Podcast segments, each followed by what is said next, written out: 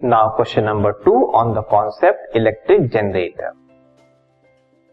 what is the principle of an electric generator एक electric generator जो होता है, वो किस सिद्धांत पे काम करता है, इसे हमें एक्सप्लेन करना है okay so the answer is the electric generator works on the principle of electromagnetic induction which states that that whenever magnetic flux related to a coil changes, a current is induced in the coil. मतलब जो electric generator है वो electromagnetic induction सिद्धांत पे काम करता है ये इलेक्ट्रोमैग्नेटिक इंडक्शन क्या होता है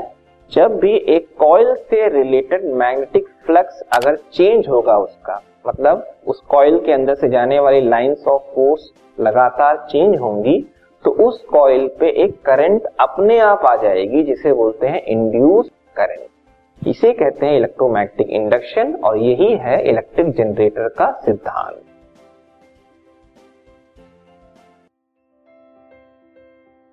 This podcast is brought you by Hubhopper शिक्षा अभियान अगर आपको ये पॉडकास्ट पसंद आया तो प्लीज़ लाइक शेयर और सब्सक्राइब करें और वीडियो क्लासेस के लिए शिक्षा अभियान के यूट्यूब चैनल पर जाएँ।